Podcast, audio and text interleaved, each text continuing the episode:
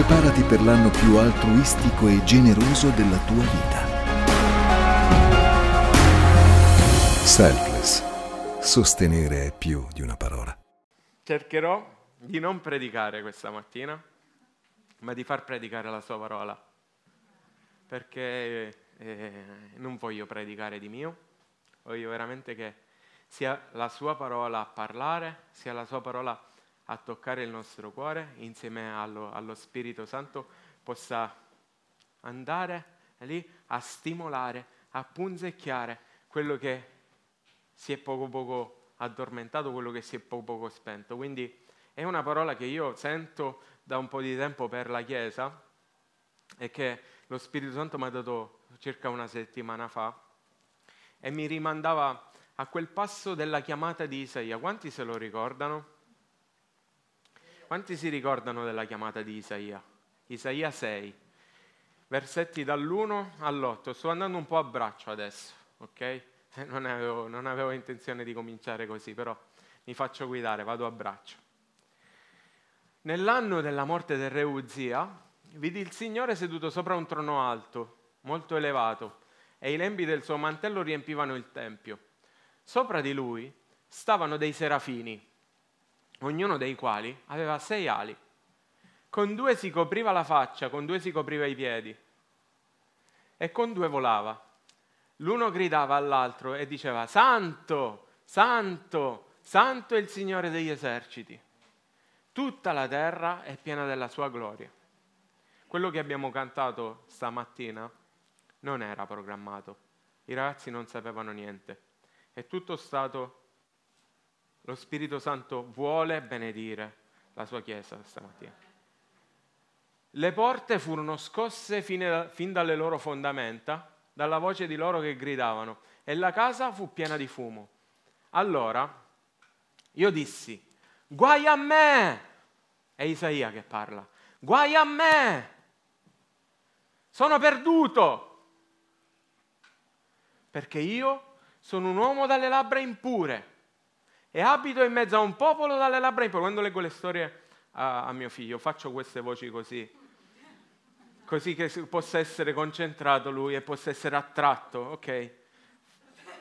Sto facendo lo stesso con voi.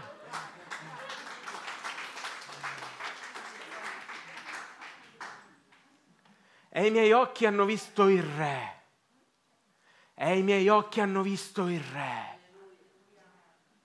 I miei occhi hanno visto il Re. Cioè a me mi, mi si riempie la, il cuore quando dico semplicemente la, il Re. Il Signore degli eserciti. Ma uno dei serafini volò verso di me tenendo in mano un carbone ardente, tolto con le molle dall'altare mi toccò con esso la bocca e disse, ecco, questo ti ha toccato le labbra, la tua iniquità è tolta e il tuo peccato è espiato. Poi udì la voce del Signore che diceva, chi manderò? Chi manderò? Chi manderò? La voce del Signore, chi manderò? Immaginatevi il fragore delle grandi acque per come la descrive come la descrivo, come è descritta in Apocalisse. Ok? Il fragore di grandi acque, una voce maestosa. Chi manderò? Chi manderò? E chi andrà per noi? Allora io risposi, eccomi, manda me.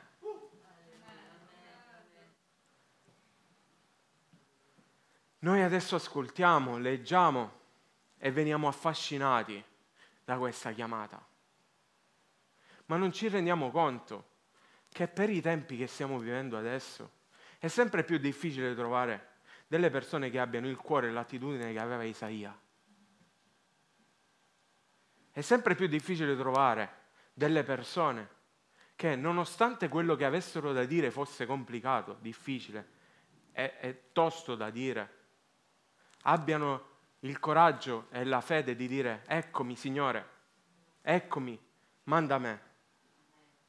È difficile trovare delle persone che quando sono in presenza del Re dei Re, del Signore dei Signori, abbiano quel santo timore che ha mostrato Isaia quando ha visto sul suo trono il re e ha detto, oh mio Dio, Signore, guai a me, sono perduto.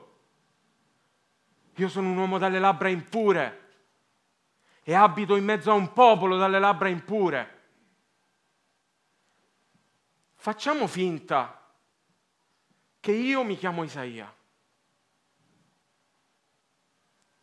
Patrizia, tu ti chiami Isaia. Ilenia, tu ti chiami Isaia. E allora prova a immedesimarti in questa scena, perché i tempi che stiamo vivendo non sono molto dissimili da quelli che, che viveva Isaia in quel tempo. Sono tempi terribili i tempi che stiamo vivendo. Okay? L'altro giorno, giorno il 15 ottobre, hanno inaugurato la porta dell'inferno. E sapete dove l'hanno inaugurata? Al Quirinale, il simbolo della Repubblica Italiana. Hanno inaugurato la porta dell'inferno. E in quella stessa data hanno limitato la libertà personale attraverso uno strumento che non sto qui a commentare, non mi interessa neanche commentare, non è la sede giusta per commentarlo. I tempi che stiamo vivendo oggi sono tempi non dissimili da quelli che viveva Isaia, se non peggiori. Non lo so se, fosse, se sono peggiori o meno. Sicuramente ai tempi di Isaia, Isaia visse durante quattro re. Uno di questi quattro re era Uzza. E Uzza fu un re tutto sommato buono, perché riportò il popolo, riportò Giuda al Signore abolendo gli alti luoghi, eccetera, eccetera, eccetera. Anche se poi si inorgoglì. E a causa di questo orgoglio, perché eh, dice, la, la parola dice che eh, fu un re che, che, diventò potente all'inverosimile, ok? E a causa di questa potenza lui si, sentì onnipotente. E allora sentendosi onnipotente andò a bruciare degli incensi dove non poteva bruciare questi incensi, non era il suo compito, lui non era un sacerdote che poteva farlo, ok? Quindi si inorgogliendo andò a fare qualcosa che non era suo, però tutto sommato è stato un re che ha cercato di riportare Israele, Giuda, al Signore. Ok? Perché? Perché quei tempi erano pieni di idolatria. Oggi, oggi, le tenebre stanno avanzando e noi non ce ne stiamo rendendo conto. E il grido del Signore oggi, come allora, è chi manderò? Chi manderò? Sapete qual è il problema? Il problema è per chi vuole andare e per chi dice ecco manda me. È che spesso e volentieri aspetta che il primo passo sia fatto sempre da qualcun altro. Noi ci muoviamo secondo come si muove la massa. Se c'è il gruppo, noi ci, siamo, ci sentiamo incoraggiati ad andare, ci sentiamo incoraggiati a spingere. Ma mai da nessuno di noi viene lo spunto ho l'impulso a dire ok Signore, ecco, manda a me, come è stato per Isaia. Isaia non guardò chi c'era o chi non c'era. A Isaia non interessò. A Isaia interessò il Signore. Lui vede il Signore, viene attratto e affascinato dalla sua meravigliosa potenza, dalla sua meravigliosa grandezza e dice ok, c'è bisogno. Il grido di Dio. Figli, figli di Dio, eletti, gente scelta, gente salvata, gente liberata. C'è bisogno, c'è bisogno perché le tenebre stanno avanzando e stanno avanzando velocemente. Figli, c'è bisogno, c'è bisogno di manifestarsi. Sapete perché?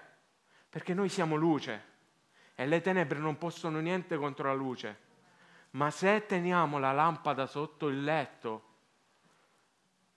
la, luce non potrà essere manifestata contro le tenebre. Nulla potrà contro le tenebre.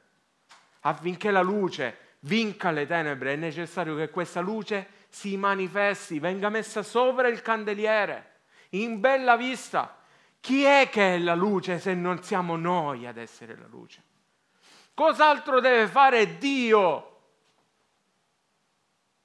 Cos'altro deve fare Dio? per noi. Che cosa? Più di dare la sua vita, più di renderci liberi, più, fa, più di farci diventare figli di luce, che cos'altro dovrebbe fare Dio affinché noi ci, ci, ci muoviamo dalla posizione di comodità in cui siamo finiti?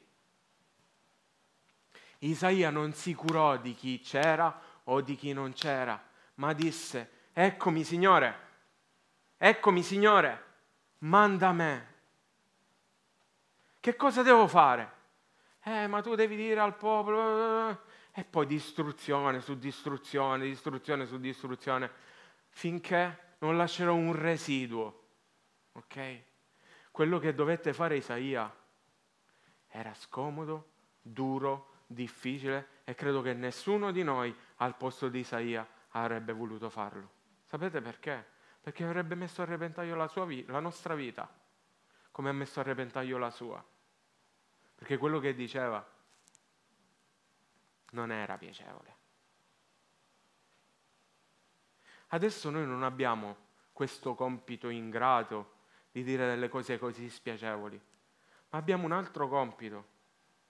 Abbiamo il compito di dire alle persone che stanno perendo, alle persone che sono offuscate, alle persone che sono annebbiate, che Gesù è lo stesso ieri, oggi e in eterno, che Gesù ama la sua gente, che Gesù può liberare, può guarire, che Gesù li vuole strappare dalle grinfie di Satana. Noi abbiamo l'obbligo oggi, questo è il nostro mandato, di prendere le persone e di strapparle dall'inferno.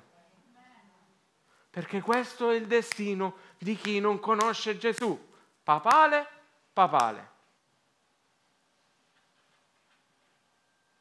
Così facendo la luce può tornare ad avanzare. Perché altrimenti davvero stiamo passivamente aspettando che le, che le, che le tenebre ricoprano completamente la terra. Purtroppo questa è la realtà dei fatti che stiamo vivendo. Però mi conforta quello che abbiamo detto prima la Chiesa non perirà, la Chiesa non sopperirà, perché la Chiesa è scelta, è eletta, è amata, quindi un residuo resterà. Il problema è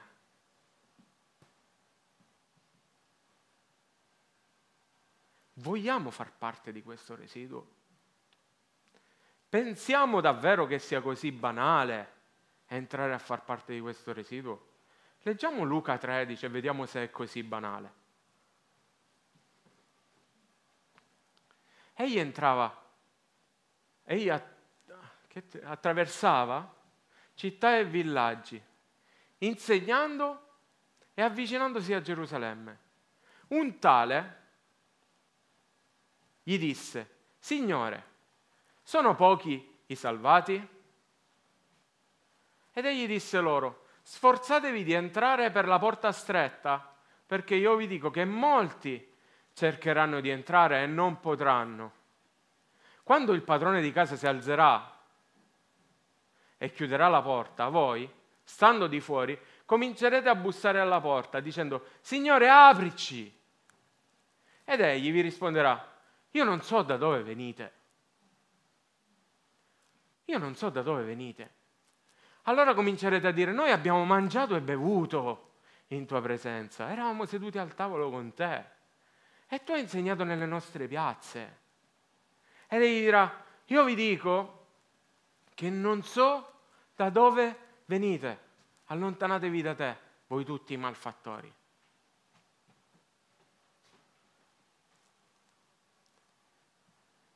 Questa è una storia che se leggiamo tutto il contesto sembra quasi random. quasi messa così, calata lì dall'alto. C'è Gesù che sta tornando verso Gerusalemme e un tale, di cui non conosciamo il nome, eh, va verso di lui e gli dice, Signore, sono pochi i salvati? Domanda randomissima in quel momento. Se leggiamo il contesto di dove si svolge tutto, è una domanda che non, non, non c'entrava niente. Sono pochi i salvati? E Gesù gli risponde, non gli risponde. Gli risponde sì, no, forse. Gli risponde in un altro modo. Gli dice sforzatevi. Sforzatevi. In greco, lo faccio un pochettino il figo, la parola è agonizzo mai, che vuol dire sforzatevi, che vuol dire fate del vostro meglio. Non ce ne sono altre parole di interpretazione. Sforzatevi. E la parola per salvatevi, per salvati, è sozzo, che vuol dire salvati. Ok? Non c'è, non c'è possibilità di interpretare quello che Gesù dice. Perché sono andato però incuriosito da dire, perché, allora, partiamo da un presupposto. Gesù non è venuto per giudicare il mondo, né per condannare il mondo, ma è venuto per salvare il mondo. E allora mi sono chiesto, Gesù, ma perché sei così duro in quello che dici? Puoi vedere che magari tra- le traduzioni sono un pochettino... No, le traduzioni sono quelle. Ok? Sforzatevi. E quelli che saranno salvati, salvezza, sal- sozzo, salvezza. Ok? Sforzatevi per entrare per la porta stretta. E indica una via. Una via difficile, una via angusta, una via dove tutti quelli che lo hanno conosciuto e tutti quelli che lo vogliono seguire devono andare per forza in essa, perché altrimenti non passando per quella strada, per quella porta, c'è il rischio che a un certo punto il padrone si alzi e chiuda la porta e quelli che sono dentro sono dentro, quelli che sono fuori sono fuori. Sono fuori.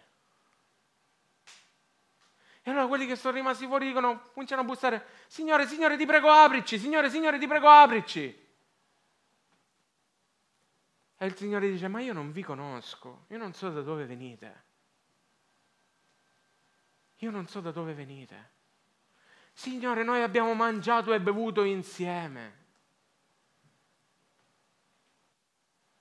Signore, noi siamo venuti a tutti i gospel. Non siamo mancati una, una, una domenica. Abbiamo mangiato e bevuto insieme ogni domenica. Eravamo sempre qui seduti, alleluia. Abbiamo mangiato e bevuto insieme. Del resto, vi ricordate che Gesù entrava a mangiare e a bere anche a casa dei farisei? Vi ricordate di Simone, il fariseo, quando eh, c'è quella scena della donna che, che, che adora Gesù asciugandogli i capelli con col vaso da, rompe il vaso dall'albastro. Lì Gesù si ritrovava a casa di un fariseo. Lui era spesso a casa di pubblicani, peccatori, e di tanto in tanto entrava anche nelle case dei farisei. E in tutte queste circostanze non è che entrava lì così, entrava perché veniva invitato a mangiare e a bere. Quindi Gesù mangiava e beveva insieme a loro. Ma questo non era sinonimo di salvezza, purtroppo. Il fariseo gli dice, e questo purtroppo è un problema della religiosità, la religiosità ci fa credere che basta mangiare e bere alla stessa tavola del Maestro per essere salvati, ma non è così. La parola di Dio è chiara. Non basta mangiare e bere per essere salvati, non basta mangiare e bere all'interno, del, all'interno della stessa casa, nella stessa tavola, ma è necessario, necessario una conversione del cuore. E quando c'è la conversione il ravvedimento del cuore, le opere rispondono a questa conversione. Non c'è bisogno che qualcuno da, da, fuori vi dica devi fare questo, devi fare questo, devi fare quest'altro, perché la conversione ci spinge, l'amore ci costringe. C'è scritto in un'altra parte della parola, l'amore mi costringe, ok? Il ravvedimento, l'amore, la conversione vera, accetto Gesù nel mio cuore e lo confesso con la mia bocca, ma lo accetto col mio cuore, automaticamente ci fa manifestare quello che noi abbiamo per Dio.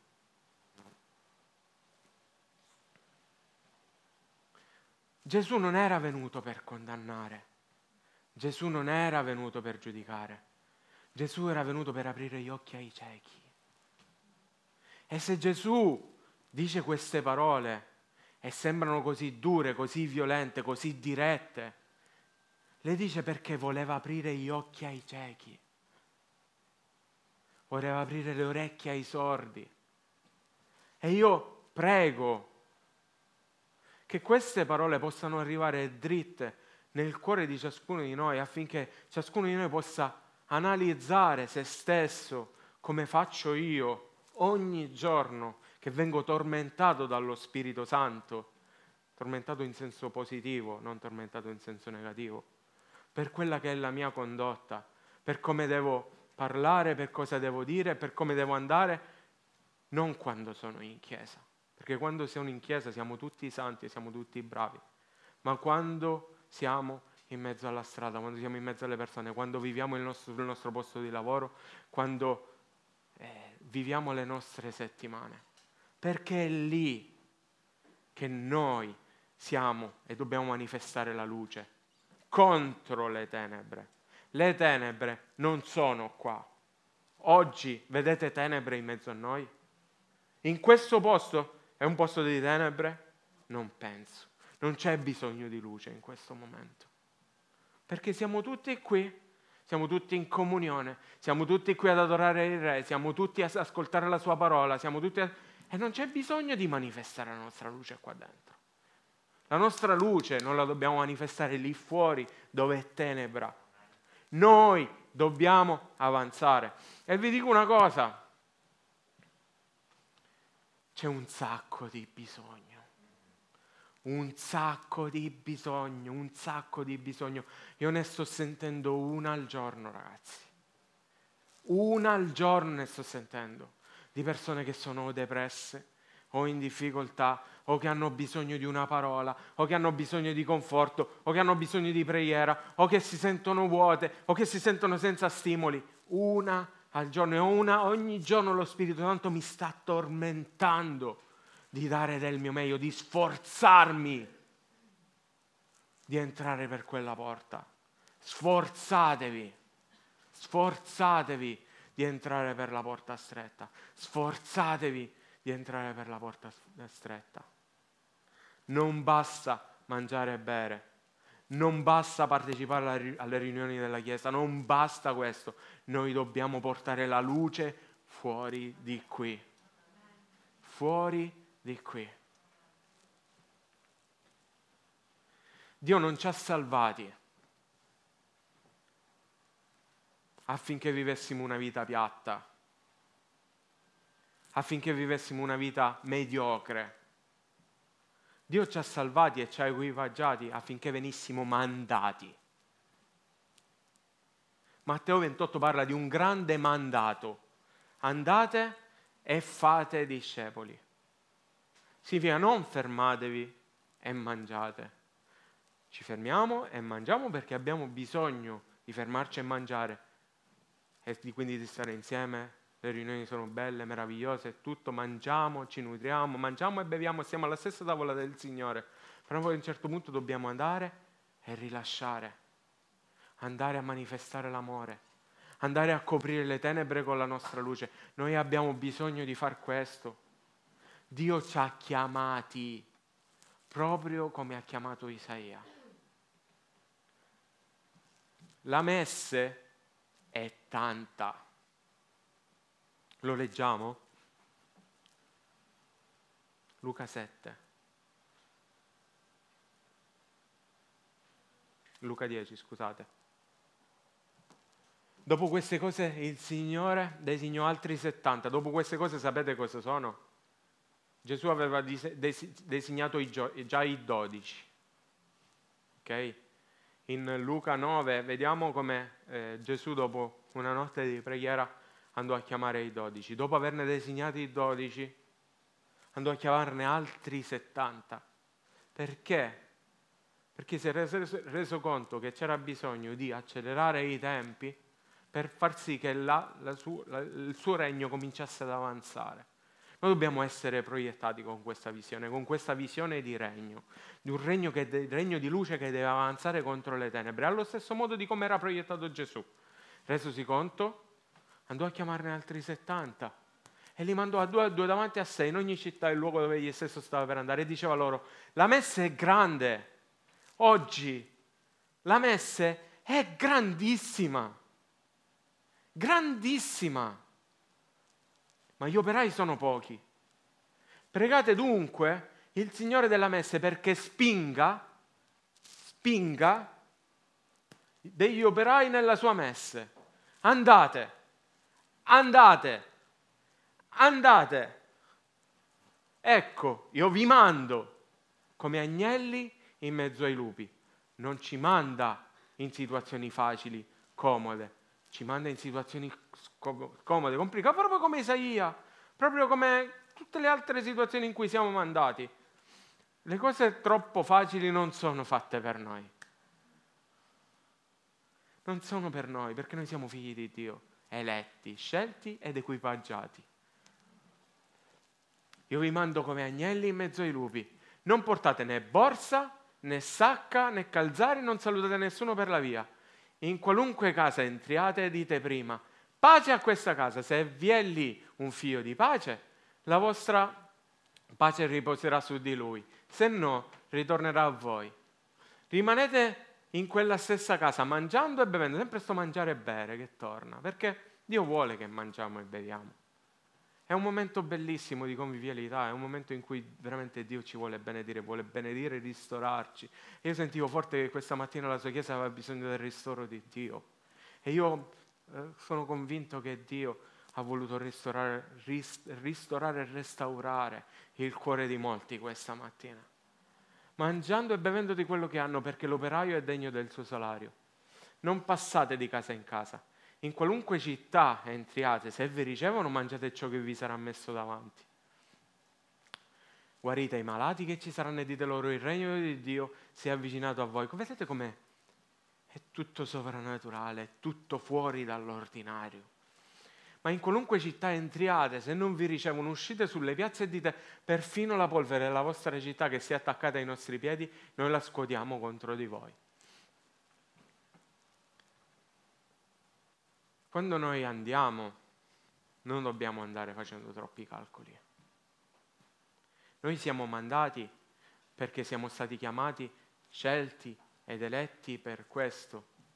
E noi dobbiamo andare senza farci troppi calcoli, senza sapere quanti siamo, senza sapere quanti non siamo. Semplicemente ognuno personalmente, personalmente è chiamato ad andare.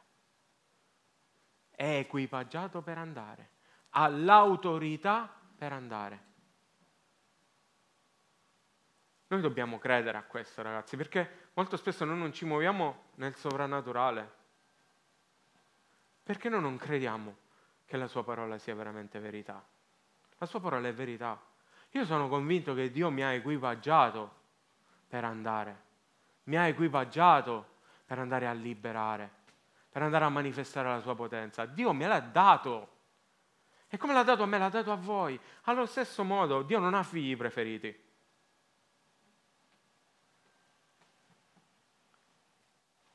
E dice, ok, adesso andate e non pensate a niente, non pensate a quello che dovete portare, non pensate a quello che state lasciando, non pensate a portarvi da mangiare, a niente, perché sono io che penso a tutto.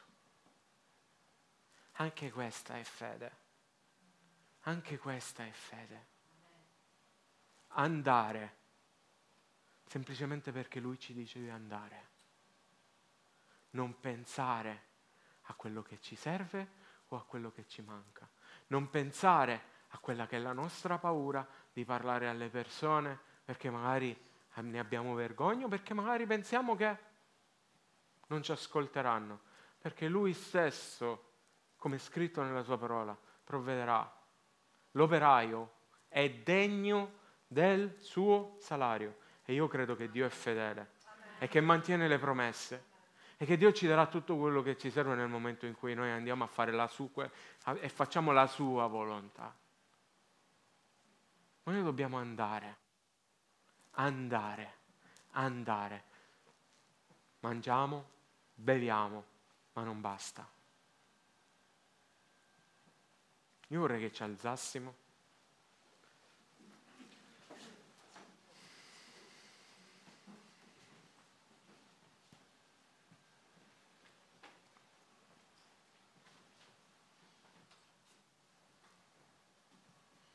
è che ciascuno di noi inizi a meditare su questa parola inizi a meditare sul proprio cuore. C'è bisogno che la Chiesa ricominci ad ascoltare la voce dello Spirito Santo. Se lo Spirito Santo non ti tormenta, non ti sta tormentando, o non senti che ti sta tormentando, sempre in senso buono, non è che ci angoscia o ci schiaccia lo Spirito Santo. Lo Spirito Santo ci tormenta perché ci spinge a fare la sua volontà. Poi sta a noi avere la voglia e la compiacenza di ascoltarlo o meno. E io prego che in questo momento ci prendiamo un tempo per ascoltare quella che è la voce di, dello Spirito Santo. Se siamo sta, stati, se abbiamo le orecchie chiuse ora, durate, perché troppo spesso abbiamo, eh, abbiamo eh, respinto o non ubbidito alla sua voce. Io nel nome di Gesù ordino che le orecchie adesso vengano sturate, nel nome di Gesù. E prego Spirito Santo che tu possa parlare al cuore della tua Chiesa, perché non desidero che la Chiesa faccia qualcosa perché è costretta a farlo, ma perché si senta spinta, spinta dall'amore, spinta come è stato detto in questa parola, furono spinti, spinti. E io prego Spirito Santo spingici questa mattina. Spingici questa mattina. Spingici questa mattina. Risveglia quello che sta, sta dormendo, risveglia quello che si è assopito.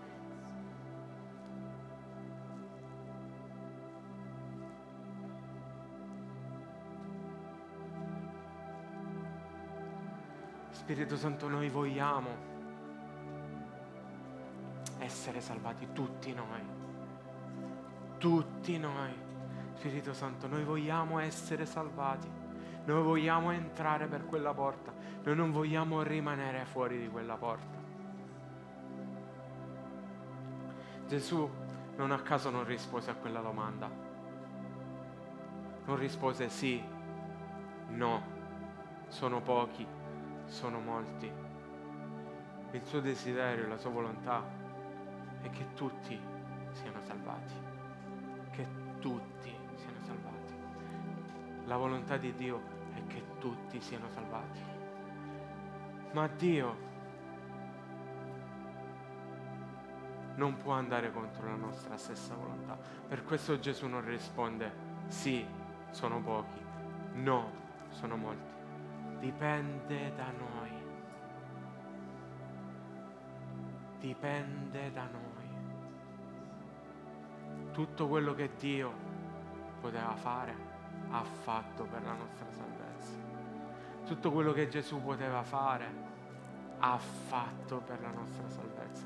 Tutto l'amore che poteva manifestare, lui lo ha manifestato dando fino all'ultima goccia di sangue per la nostra salvezza, per la nostra vita, per la nostra libertà. Più di così non poteva fare.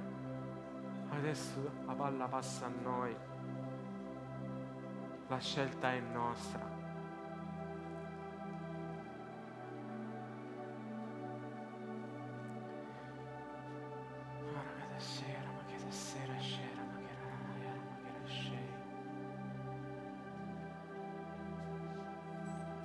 Sei parte di un regno. Tu sei stato scelto per essere parte di un regno. Inizia a sentirti parte attiva di questo regno. Inizia a sentirti parte, inizia a sentirti chiamato. Come Isaia, il Signore è il Re, è lì sul suo trono, che sta chiamando e sta manifestando un bisogno. Non pensare a quelle che sono le cose che devi fare. Non pensare ai tuoi impegni, non pensare a tutto quello che ti circonda. Concentrati su di Lui. Dio sta chiamando e sta dicendo, chi manderò? Chi manderò? Chi manderò? La domanda che lo Spirito Santo sta facendo questa mattina, il suo grido è, chi manderò? chi manderò? Ora carasciare da sera, ma cararaya, ma chi di sera esce. Ora rararararaya, ma chi esce da la Ora rararararaya, ma chi esce da la Ora rararararaya, ma chi esce. Ora rararararaya, ma chi esce. Guarda Dio, guarda Dio questa mattina. Guarda Dio questa mattina. Isaia quando lo guardò si sentì inadeguato, ma Dio lo rese subito puro, lo rese subito pronto, lo rese subito disponibile. E come lo ha fatto allora lo sta facendo anche stamattina. Guarda Dio, guarda Dio, guarda Dio. Dio è venuto per salvarti. Dio è venuto per liberarti, Dio è venuto per perdonarti, Dio è venuto per guarirti, Dio è venuto per sanarti, per sanare il tuo cuore, la tua anima. Ora cada scera ma cararai, ma che sei. Sera ma che rarai, ma che rarai. Dio, anche oggi, rende bianche le tue vesti, ancora una volta, ancora una volta, perché Dio ama tantissimo la sua chiesa e tu sei la sua chiesa. Ora carararai rama che ramachere Ora carararai rama che ramachere Ma che sere shei, ramacararaya, ramachere Il tempo stringe.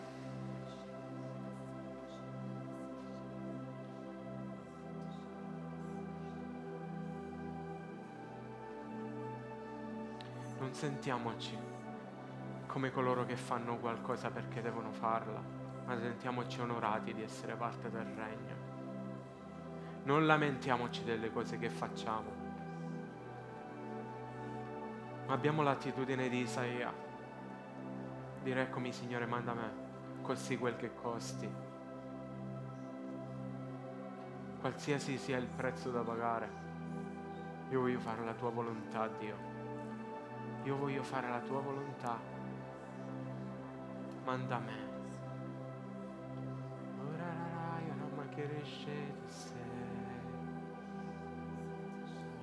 C'è qualcuno che ha bisogno stamattina di tornare a casa? C'è qualcuno che ha bisogno di tornare a casa mentre tutti tengono gli occhi chiusi? Può alzare la sua mano e io voglio pregare per lui, per lei. C'è qualcuno che senza volerlo si è allontanato dalla casa del Padre. Si è fatto portare via da problemi, da pesi, da impegni. Se sei tu quella persona, alza la tua mano perché io voglio pregare per te. Non c'è giudizio, non c'è condanna. Ci sono braccia aperte pronte ad accogliere nuovamente, a riportarti a casa.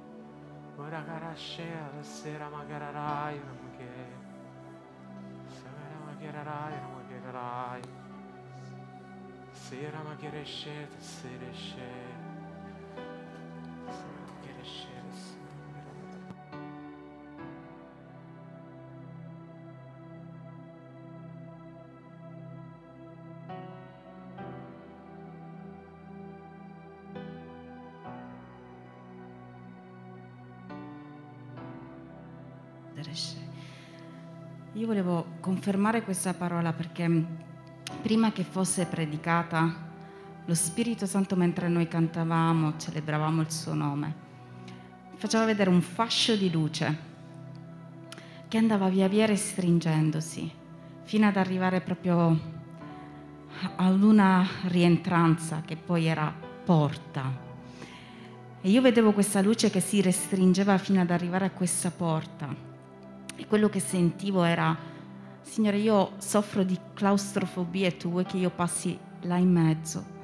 E Dio diceva, questa è la porta necessaria che ognuno di voi dovrà attraversare. Straordinario quello che la conferma dice, è straordinario. E io so che Dio vuole parlare ai nostri cuori stamattina più che mai. E in più mi ha dato, mentre il pastore parlava, una rivelazione. Questi ultimi tempi sì saranno, come dice la sua parola e come stiamo vivendo, difficili, tortuosi, pesanti, a volte avvilenti. Però la chiave di tutto questo è proprio nel come noi stiamo vivendo questa vita sovrannaturale. E Dio diceva copritevi, copritevi, copritevi sotto il mio manto, copritevi sotto la mia unzione, copritevi sotto la mia presenza, copritevi, ricercatemi perché così con il sovrannaturale voi affronterete questi ultimi tempi e voi affronterete le difficoltà che state vedendo, che state assaggiando. C'è gente che non riesce a riprendersi da questa sonnolenza spirituale. Dio dice questi ultimi tempi saranno vissuti in maniera differente dalla sua Chiesa. Se riuscirà a coprirsi e c'è un grido dall'alto in questo momento, Dio sta gridando dall'alto, noi dobbiamo coprirci nel suo manto, sotto il suo manto, noi dobbiamo rimanere sotto la sua presenza, dobbiamo desiderare la sua presenza che ci avvolge, che ci tiene a sé, e la sua chiesa deve gridare notte e giorno, Signore, non mi fare scappare dalle tue braccia, dalle tue mani, non mi fare scappare da questo raggio di luce che si fa sempre più sottile fino ad attraversare questa porta. Gli ultimi tempi saranno vissuti dalla sua, dalla sua Chiesa con segni, miracoli e prodigi perché il sovrannaturale porterà avanti la vita dei credenti. E questo è quello che dice lo Spirito Santo. Io non vi lascerò come non vi ho mai lasciato, ma voi dovete rimanere con me, altrimenti non potrete gustare le uniche parole che direte saranno è difficile, è difficile, è difficile perché sarà difficile, è difficile. Ma Dio ci sta chiamando ora, ora, ora ora, ora, ora, ora a rimanere sotto di Lui.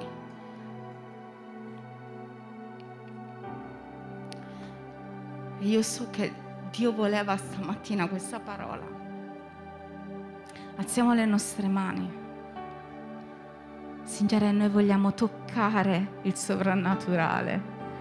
Toccare, Signore, anche se la tempesta si agita, tu sei con noi. Anche se la tempesta sta agitando la tua casa, la tua barca, le tue fondamenta, il tuo non sapere più che cosa devi fare, quando, dove, con chi. Dio dice rimani, rimani, perché io sono dentro la barca. Alziamo le nostre mani per dire, Signore, veramente, veramente che la tua presenza possa essere cos- il desiderio della tua presenza. Dio, come sentivo in questi giorni, sta cercando adoratori che lo adorino in spirito e in verità. Dio l'unica cosa che fa è alla ricerca di questi adoratori.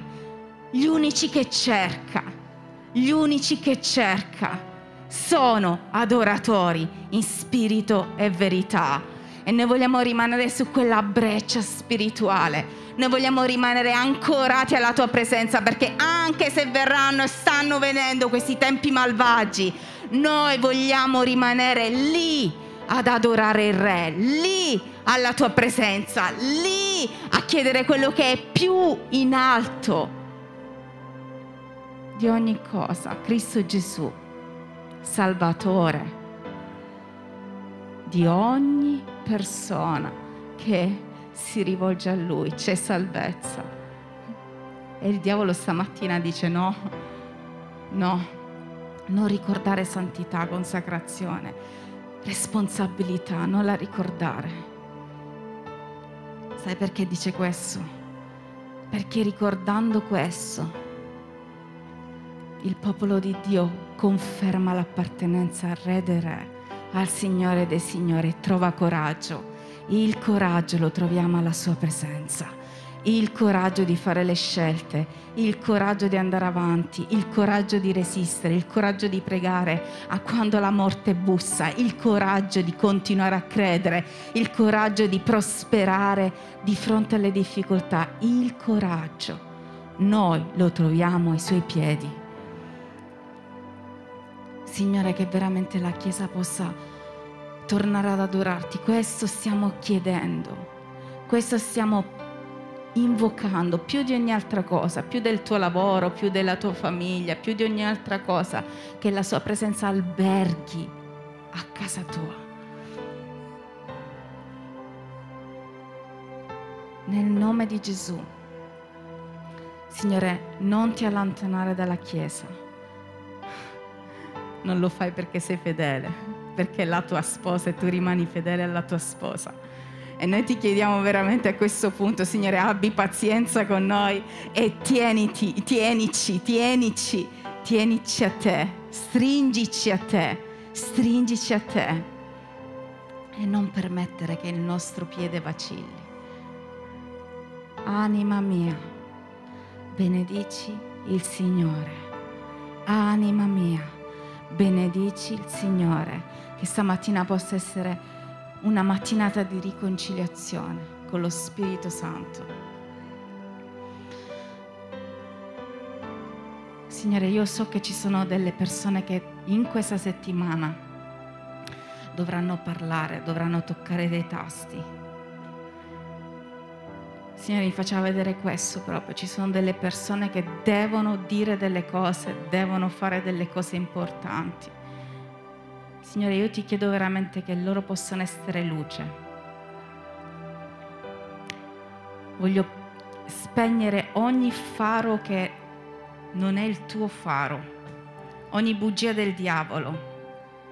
Signore, che possa esserci la tua luce dentro di loro, non luce camuffata, la tua luce. Scelte giuste, scelte giuste, parole giuste. Nel nome potente di Gesù. Alleluia.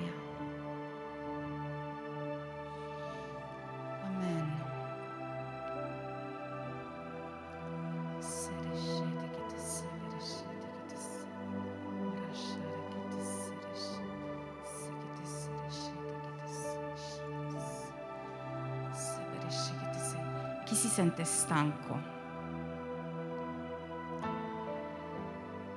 fisicamente e spiritualmente, chi si sente stanco? Burnout, diciamo, quasi.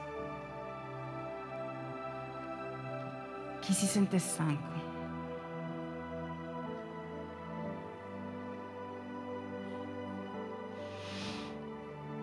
Scere che te sei, che te sei, rescete che te sei, rescete che te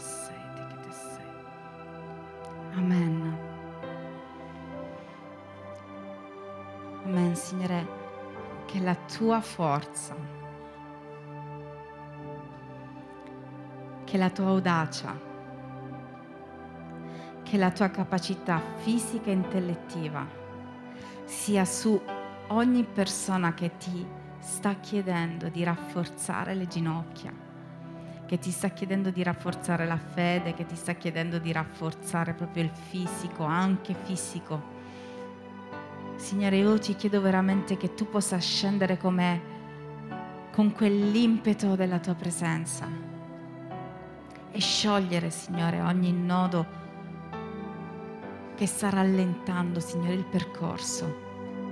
Chiamo forza spirituale, chiamo forza fisica, chiamo intelligenza, chiamo capacità, chiamo veramente eh, che si allontani ogni forma di fatica, di respiro affannato.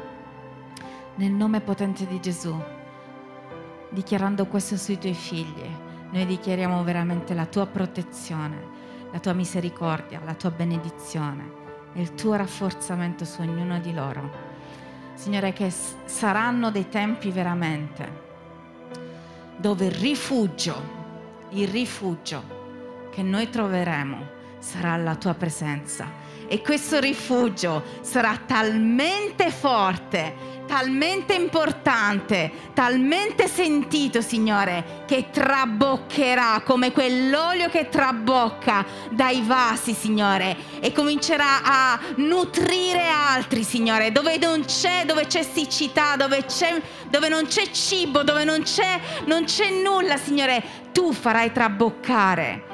Tu farai traboccare, Signore. E noi vogliamo essere quei vasi che ti contengono, quell'olio che trabocca. Nel nome potente di Gesù, io voglio proprio adesso stamattina togliere, togliere ogni cosa che vuole impedire questo traboccare della presenza di Cristo, che possano essere ginocchia piegate, cuori arresi, nel nome potente di Gesù, perché è questo che farà la differenza. Nel nome di Gesù.